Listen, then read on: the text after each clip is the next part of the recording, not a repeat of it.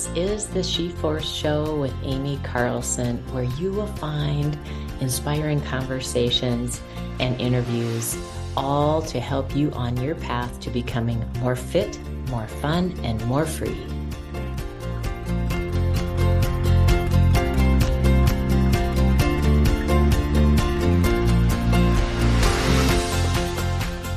Welcome to the She Force Show. I'm your host, Amy Carlson. Today I'm doing a solo on the idea of asking, receiving, and reciprocal energy. If you are like me, you perhaps have had a struggle in allowing yourself to ask. Ask for help, ask for what you want, ask for support. Any form of asking has been difficult for me. I have taken on this idea that I am so independent that I need no help. Of course, over time, that really isn't the truth. It really isn't how I want to go through the world. And I have been actively, uncomfortably cultivating a way for myself, a path for myself to be more comfortable, with asking. As you know, having been on the receiving end of an ask, it feels so good. It feels so good to have clarity about how you can help. It also feels good to have clarity so that you know, can you help? Because sometimes you may have been asked to help with something that isn't within your capacity. And of course, it's okay to say no. But when our friends and loved ones come to us with something very clear about how we can be supportive, that is the best. Even thinking of it in the simplest terms. If you're invited to a potluck, think of the difference between someone saying, You're invited to a potluck, bring what you want. Okay, that allows for a lot of choice, but also overwhelm. Or if someone says, I'd love to have you come to the potluck. Could you please bring a dessert? Suddenly, it gets so much more clear so quickly. Your mind comes up with an idea. You know what to bring. You know you will be of service because you are bringing what they asked for. So, this idea of asking goes along with receiving. Sometimes we can be uncomfortable with both, both asking and receiving. So I've got three steps to help you clarify. These are the steps that I, on a regular basis, work through myself as I develop this muscle of being able to ask. And then at the same time, develop the muscle of being able to receive. Kind of like uh, I use a lot of health analogies because that's part of my background. But when you think of the two muscles, the bicep and the tricep, and how they work together, that's how I think of asking and receiving as well. One is being the stabilizer while the other one is mobilizing. And same idea with asking and receiving. So, step number one, you need to get clear on what it is you want. Here's how I find myself sometimes going round and round. Before I really understand that I need some support, I may find myself going in circles. I may find myself dragging my feet I may find myself overwhelmed. That's the signal to me that there's something standing in the way, either something that I can't do 100% on my own or something that I'm not ready for. So if it is that I need help, step number one is I need to get clear on what I need help with. So that could be something like when we converted our shed into my office. It took me a while to actually come up with what it was I was looking for.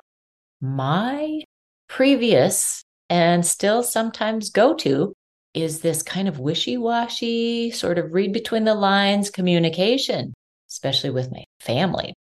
And so it took a while for me to get to the point.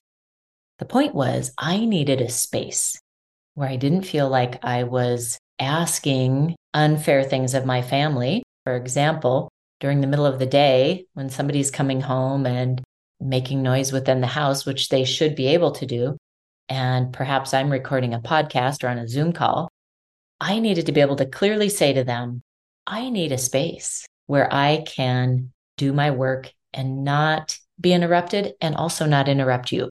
So once I was able to articulate that, then they could start brainstorming and coming up with ideas.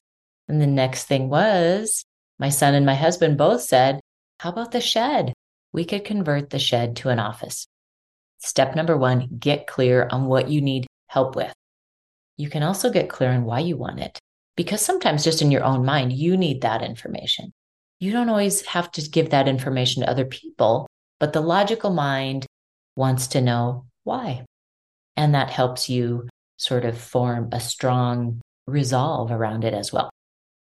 Step number two, after you've gotten clear on what you want, is who could help, what could help. So maybe somebody comes to mind right away. Ah, I need to ask that person. Or maybe you want to brainstorm first to come up with a list. Maybe it's not a person that you need. Maybe it is a service that you need, information that you need. So, step number two who, what could be supportive. And then step number three is ask. Now, this tends to be the step that I need the most preparation on. Sometimes I have to get my words together. Sometimes I have to calm my nervous system before I ask. Sometimes I have to go around in my head a little bit to question myself. Do I really need this thing? I'm, I'm telling you, I'm new to this. So it's still the phase and the stage that I'm in that I go through this little dance like, are you sure? Is this really what you want? even some of this stuff about worthiness and deserving can come up. So don't be surprised if that happens to you. Step number three is the step that I often spend the most time in. Do a little inner work around. And then when I feel solid in what I want and who, what can help me get there, sometimes I strike a power pose. Sometimes I do a practice run of asking for what I want, and then as clearly and concisely as possible, just ask. I have found the fewer the words that I use, the better. In the past, I always wanted to explain myself, give all these reasons about why I needed it, and give some excuses about this and that. And none of that is necessary. And it just makes you wobble.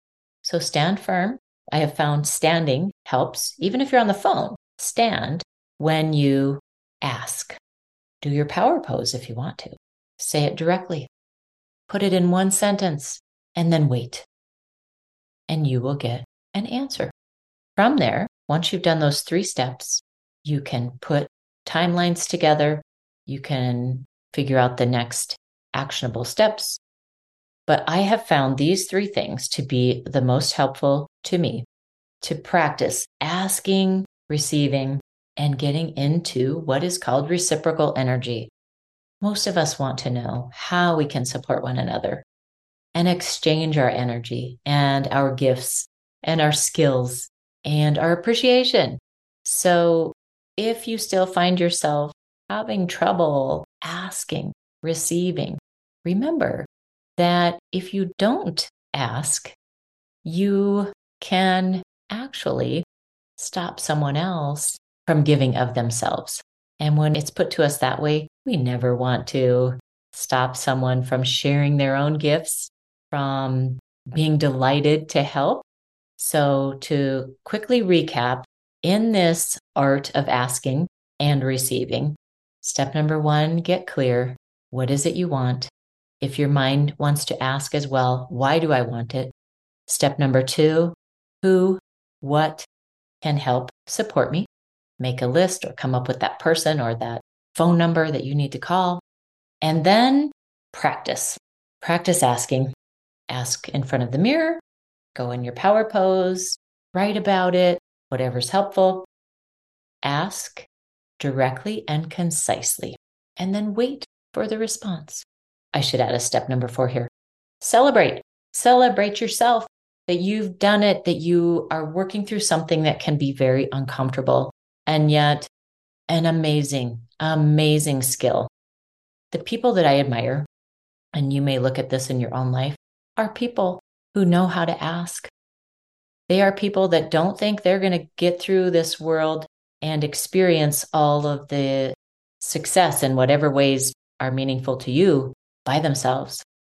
So, your assignment, if you should choose to accept it, is to practice the art of asking and receiving. Thanks so much for joining the show today. I look forward to interacting with you on Facebook, on Instagram, or in any of my upcoming courses, programs, or retreats. If you have any questions, just reach out to us here at SheForce. We're always delighted to hear from you. Thanks for stopping in today. Until next time. And as we like to say here at SheForce, know yourself, be yourself, free yourself.